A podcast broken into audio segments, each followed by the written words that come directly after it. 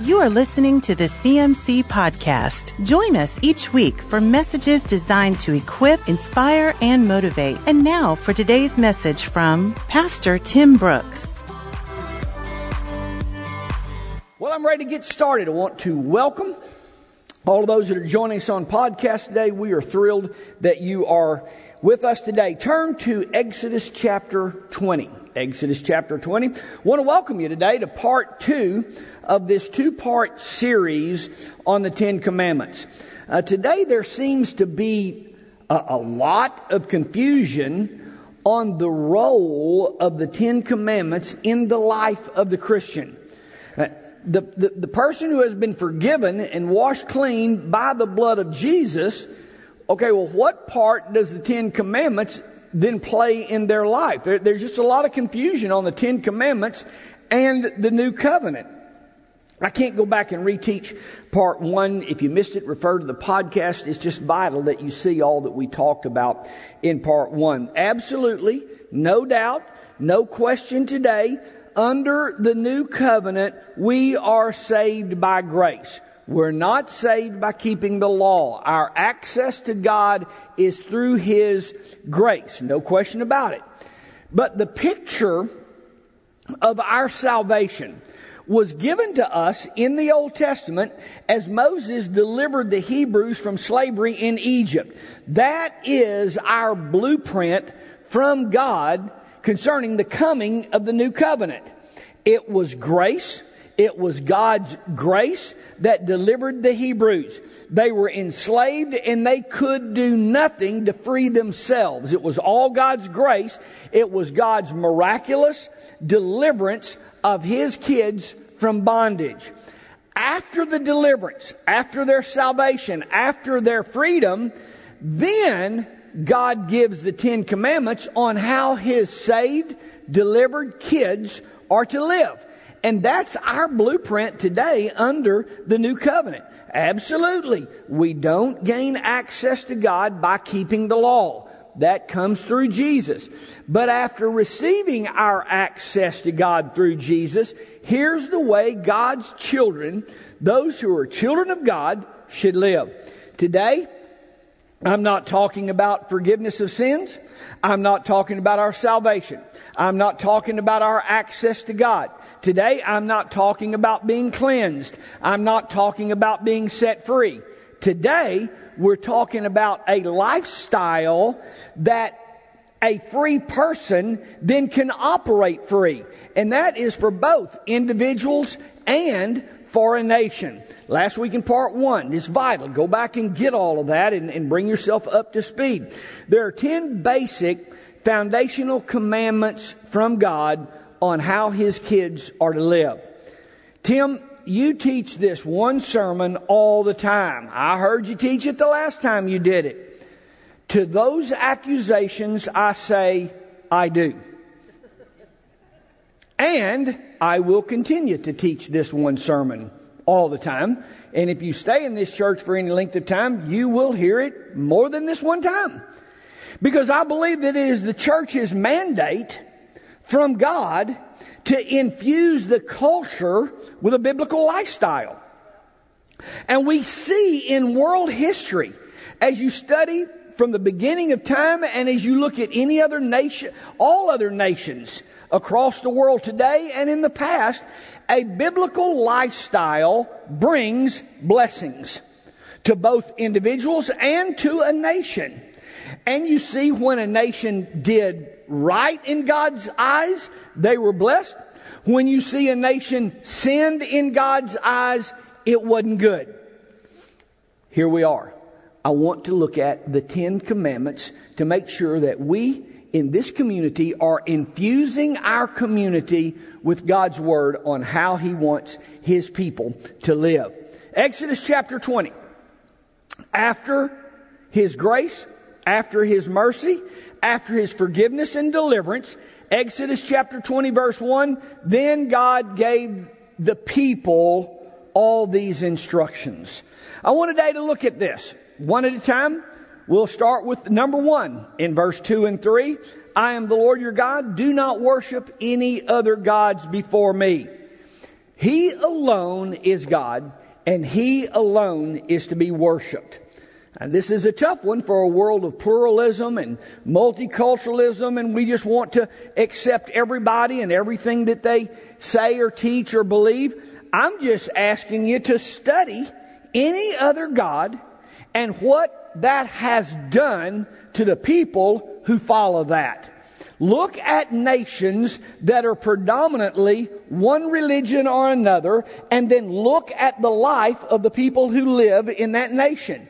When you look through Calcutta, India, trucks daily drive through the city, picking up dead bodies, dead from starvation, while cows walk up and down the streets right beside those dead bodies. We've got filet, we've got prime rib, we got T-bone walking right beside dead people from starvation, but they wouldn't eat that because of their religion. In Haiti, half of the country, half of the country prays to Satan.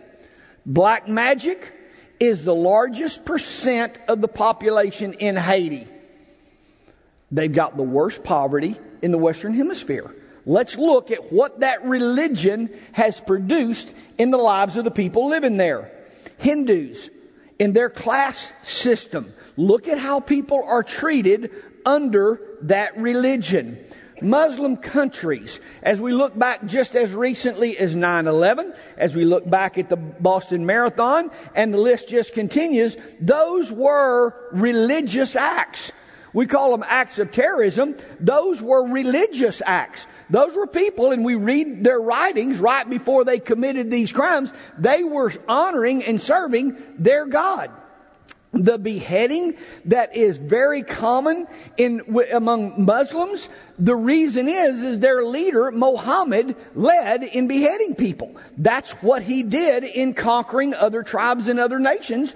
He led in beheading. So to follow their leader, that's what they do. Church, all religions are not the same nor do they produce the same results in the lives of the people. And I'm warning America with our ideology here of pluralism and of tolerance, if we embrace the Muslim religion, witchcraft, Wicca, now the god of Gaia, we talk about that in the Bible. That's the worship of Mother Earth. That idea is not new. It was uh, talked about in the Bible. Just look at the history of the world and look at nations. Look at their economy.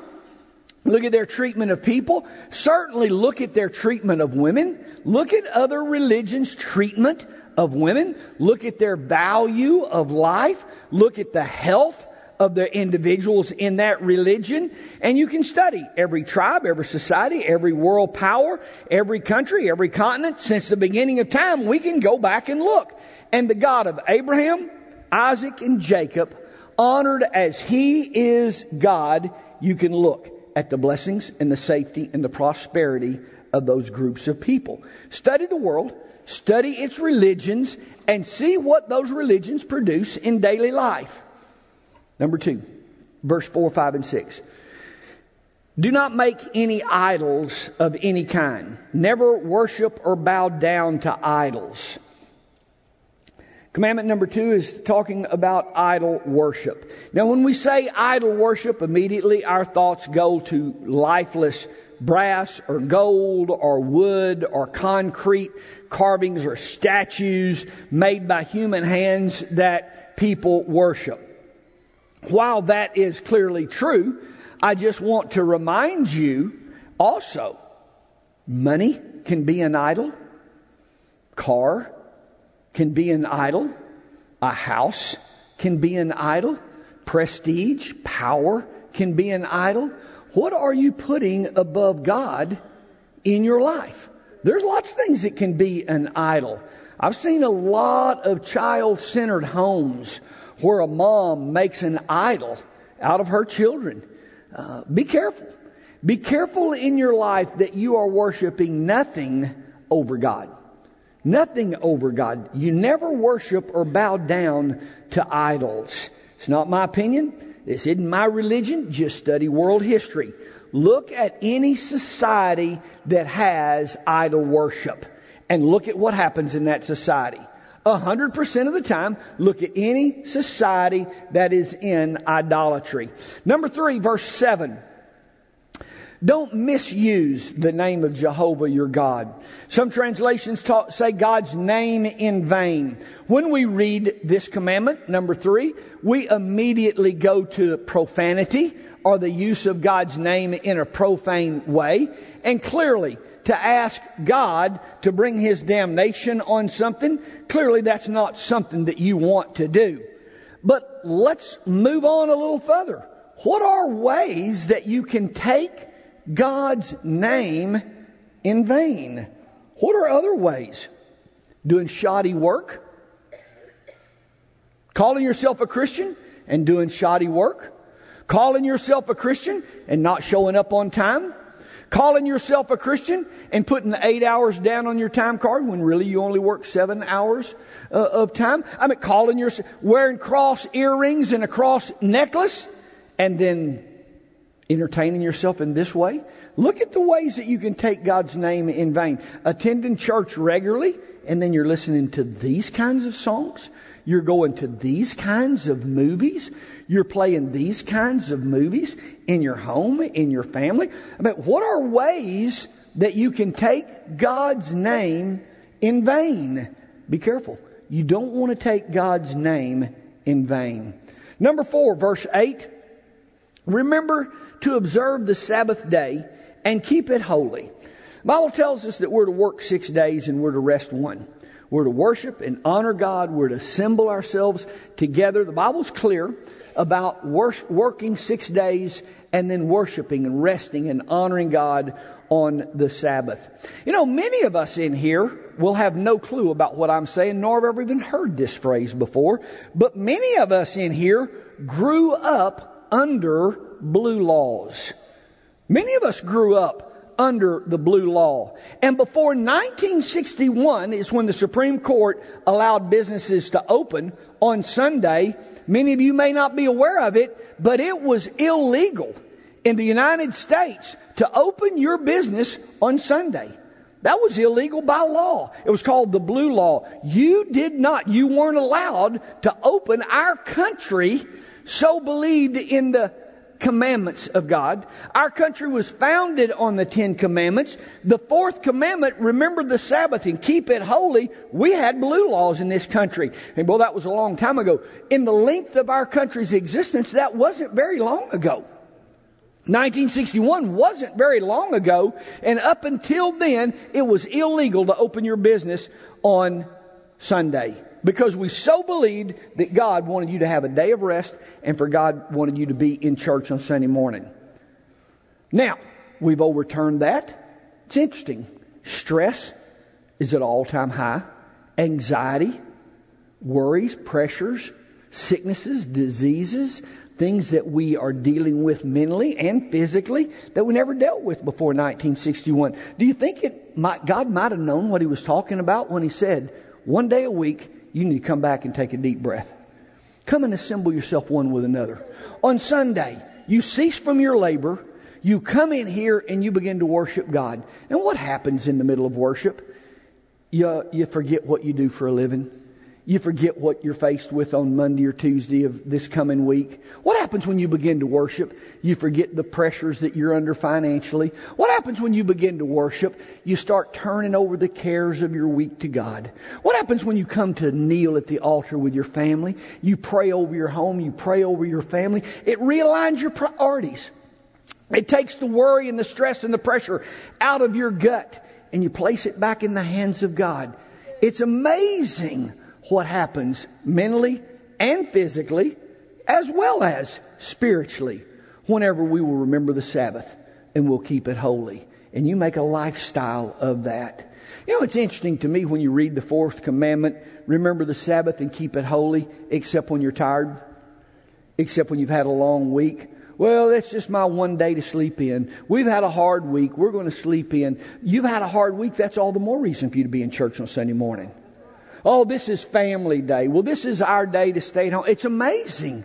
The excuses that we use in breaking the fourth commandment. I don't know if you ever think about it, but you're not the only one here that really didn't want to come today. Just to clear that up. Here, look, and, let me tell you something. You can come today and sleep through this sermon. I don't have that privilege. I really don't want to come to church today. I've had a hard week myself. I've been working. Now I got to come. Not only do I have to come up here on Sunday morning, I got to stay awake for the sermon on Sunday morning. Let me just tell you, we're all in this together. We're all tired. We all have reasons to stay in. We all got reasons to roll over and go back to sleep. We all got reasons. Boy, I'd like to be at home right now in my recliner, my cup of coffee, my bucky all pulled up right here. That'd be great right now. Except for I understand when you honor God, when you keep the Sabbath holy, when you come in here and assemble one with another, I understand about windows of heaven. I understand about devour being rebuked. I understand about the blessings of God that are manifest in your life. You don't want to break the fourth commandment. You want to honor God. You want to worship Him on Sunday and you want to keep this day holy. It's interesting. The first four commandments are all about our relationship with God. Let's go over them. No other God before him. No idols. Only worship God. Don't misuse his name and honor the Sabbath and keep it holy. All four of the, the first four commandments are about our relationship with God. Now we're going to look at the next six commandments, and they are about our duties and our relationship with one another. Many totally miss this, goes right over their head. But when they asked Jesus, which is the most important commandment? He didn't say number one or number three or number six or what. They said, Jesus, which is the most important? Which the greatest commandment? Is very interesting. What did he say? Love the Lord your God with all your heart, soul, and mind, and do what? Love your neighbor as yourself. What goes right over people's head is in one sentence, he gave us all ten. He didn't do away with the Ten Commandments. He just gave all ten of them to us in one sentence. You honor God and you honor each other. Now let's go ahead and look at these next six that talk about our relationship one with another. Verse 12, number five. Honor your father and mother as the Lord your God has commanded you so that it may, so that you may live long and that it may go well with you. Now it's very interesting. You don't honor your father and mother for them, you honor your father and mother for you. Honor your father and mother that it may go well with you. The fifth commandment is the basis for society and family. Many of you remember brilliant, brilliant man. He's a former Secretary of Education, William Bennett. I read several of his books on education. Brilliant man. Former Secretary of Education, William Bennett. Here's his quote The traditional family is the first, best, and original Department of Health, Education, and Welfare. Very interesting. The, the first, best, the original Department of Health, Education, and Welfare is the intact family. According to God, next in line after him was parents.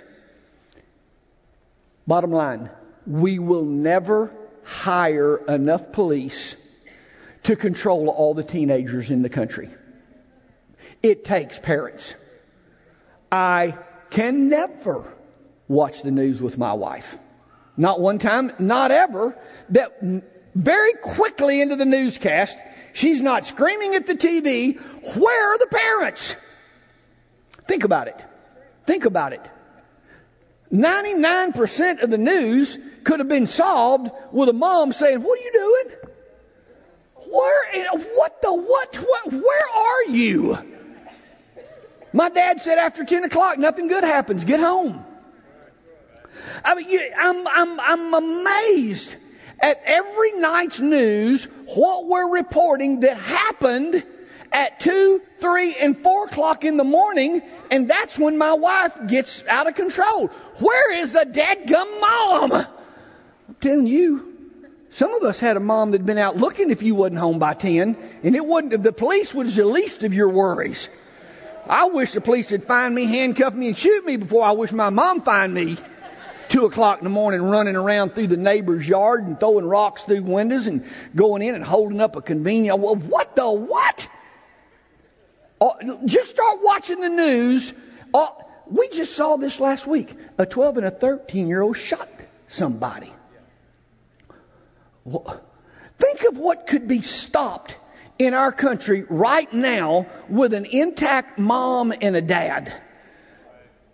Just, with an intact mom and a dad, have it running herd over your own kids.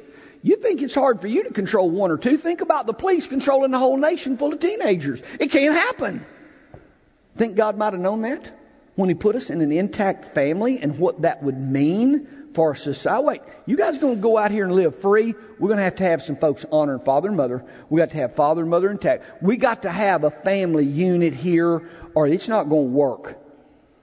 Now we got fathers drunk and beating the mothers, and mothers abandoning the kids, and fathers child molesting, and we got two fathers, and we got two mothers, and good grief because of all this that's going on, look at what's happening in our society. And now, because parents are abandoning their kids, now we've got kids that don't have nothing to do with their parents.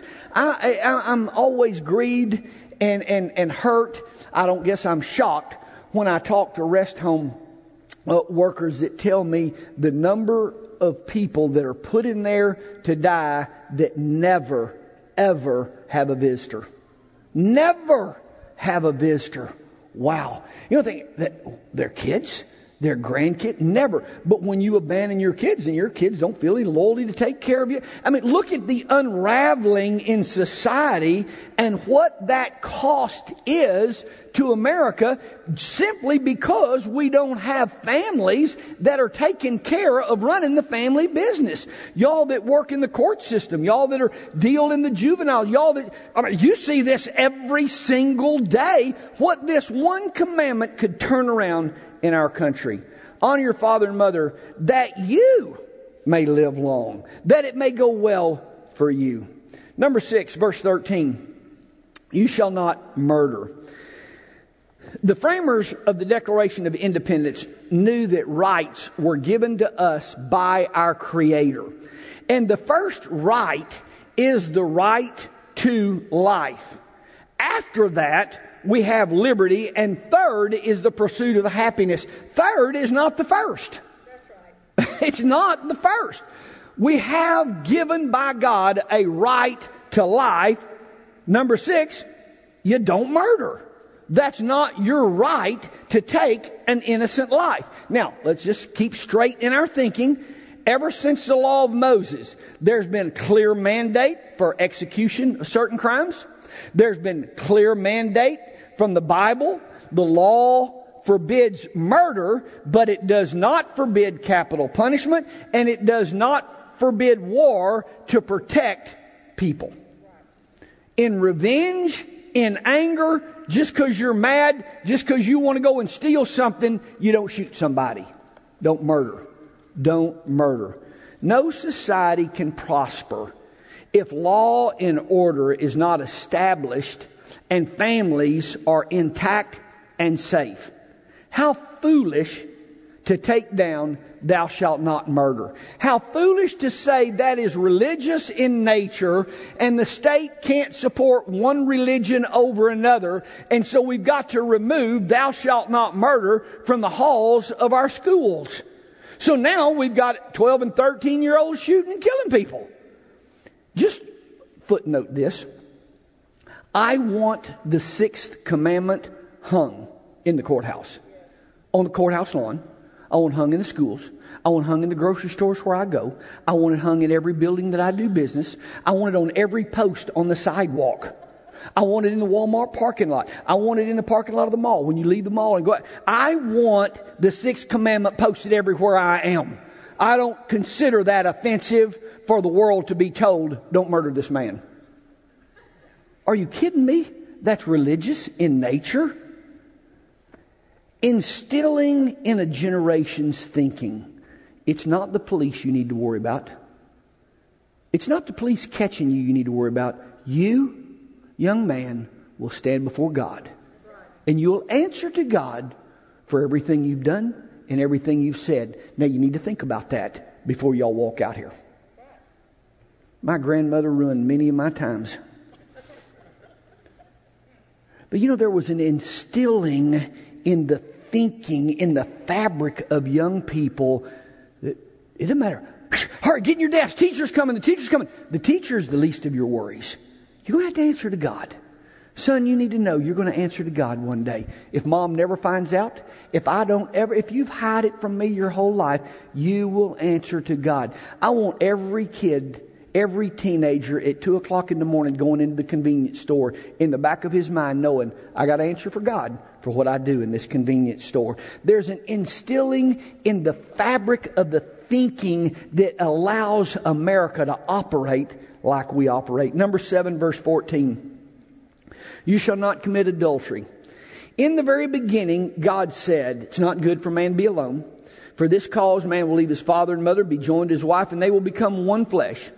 This was the first institution of mankind. It's a very interesting story in Genesis chapter 20, if you haven't read it lately. Abraham's wife, Sarah, was very beautiful. They were traveling, and Abraham got scared. He, they were coming in to this territory. He got scared of King Abimelech may want her because she was so pretty, and to get her, he may kill Abraham. So he told, Abraham told Sarah, look, you just tell him you're my sister and you go with him. If he comes in here and push comes to shove, don't let him kill me. Abraham trying to save his own neck. So Abimelech came in, took Sarah uh, with him. Very interesting. A heathen king, Genesis chapter 20. God came to this heathen king in a dream. Here's what God said to him you're a dead man, for that woman is married. He's like, That'd be in your dream. God said, If you don't return her, your entire household will die. This heathen king jumps up, goes running back with Sarah to Abraham. What are you doing? What is the matter with you? This heathen king saw the cost of adultery. And now our society has become very, very casual about this. Think about this with me. Commandment number seven, don't commit adultery. Commandment number five, honor your father and mother. Intact homes and families, father, mother, kids honoring their father and mother. Intact families. Just read statistics. I'm not asking you to, to, to look at this through a religious eye. Just read statistics. Children from fatherless homes five times more likely to commit suicide, 32 times more likely to run away, 20 times more likely to have behavioral disorders, um, 14 times more likely to commit rape, 9 times more likely to drop out of school, 10 times more likely to abuse chemical substance, 9 times more likely to end up in a state institution, 20 times more likely to end up in prison. Come on. 49% of child abuse cases are committed by single mothers. Just think about all that we deal with on a daily basis because of number five and because of number seven that we just can't put up because they're religious in nature. I'm not talking about my opinion. I'm not talking about my religion today. Childhood development studies show children reared by a never married mother are less cooperative and score lower on tests of intelligence than children reared in intact families. Children from one parent families achieve less and get in trouble more than children from two parent families. On and on and on. Just look at the statistics. We've got to defy those statistics. We've got to turn these trends around.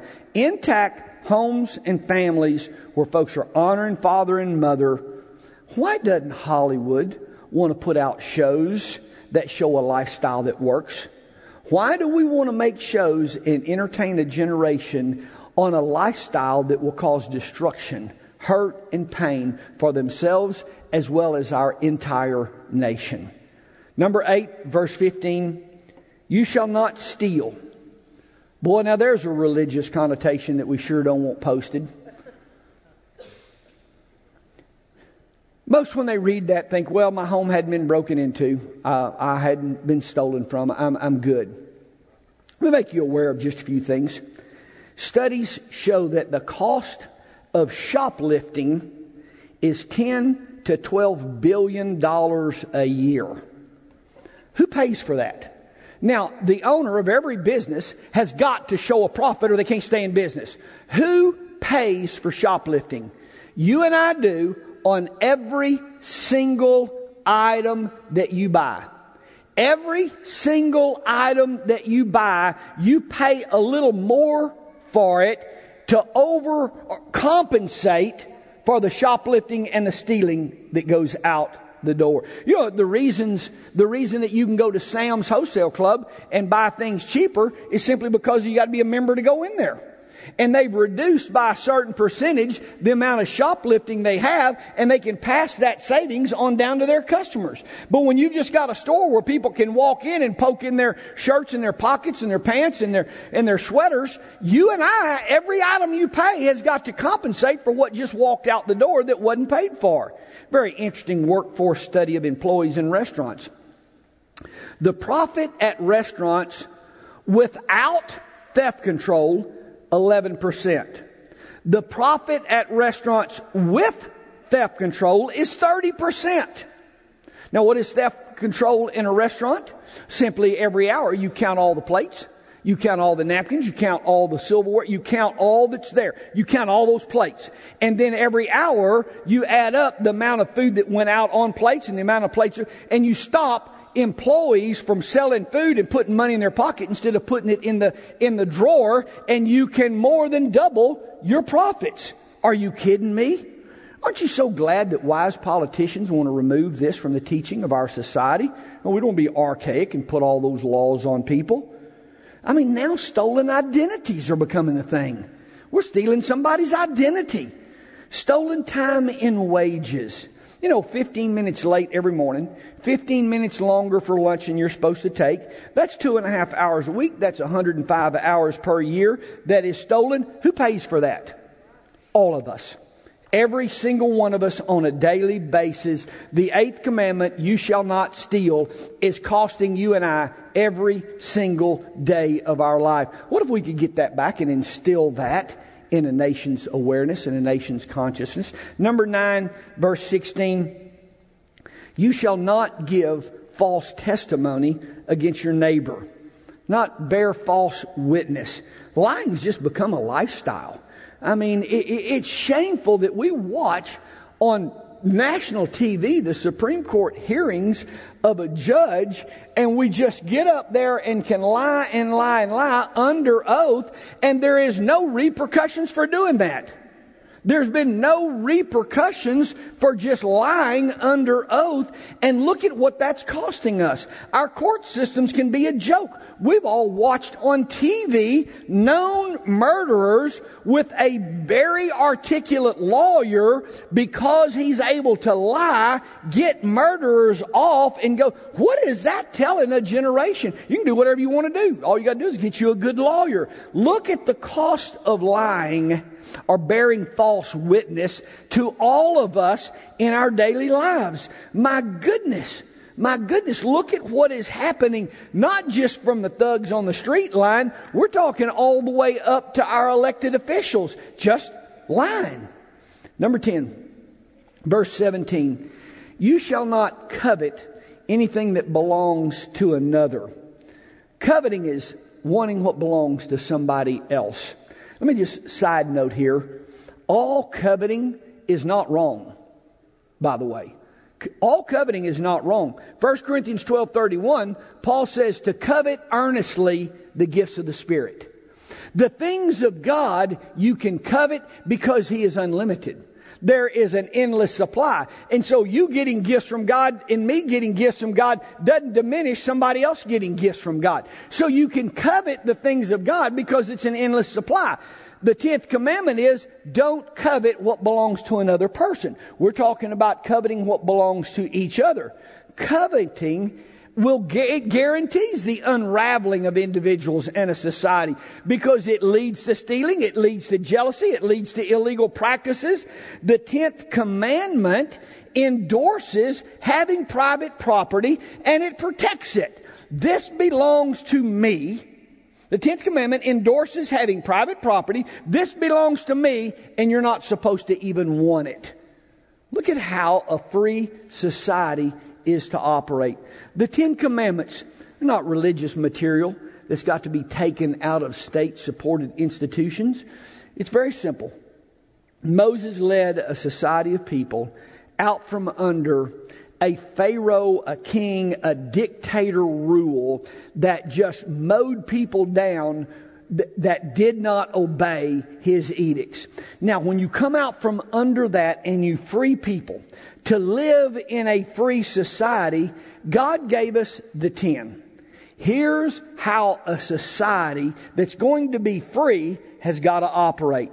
And I believe without a doubt, America has a choice. We can put the Ten Commandments back in every classroom. We can put the Ten Commandments back in every uh, uh, uh, uh, in every business. We can put the Ten Commandments back in our society, and we can live continually live free or the continual removal of those, we will have to turn to a king, a pharaoh, a dictator that will just mow people down who don't do what he tells them to do. Because you can't live free without the Ten Commandments in daily life. It won't work.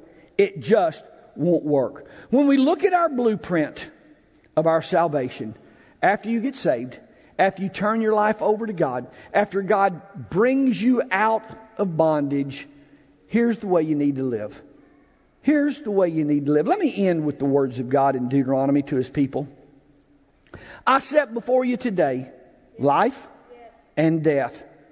Choose life that you might live. The Ten Commandments are not death, they're not bondage, they're not bringing our church back under the law. The Ten Commandments are to free people to live free and to worship God. And as we do, the Ten Commandments enable us to live safe, secure, and prosperous. Y'all stand.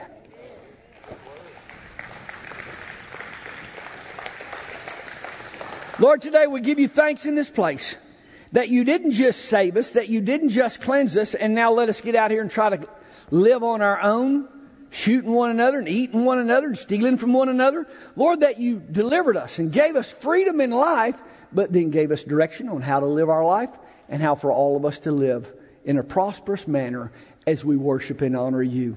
Lord, direct and guide our church as this is a place that is infusing your community with your word and your standard for our life. In Jesus' name, amen. Amen. You have been listening to the CMC podcast. For more information about CMC, our different conferences, Christian school, college internship, resources, and more, go to cmchurch.com.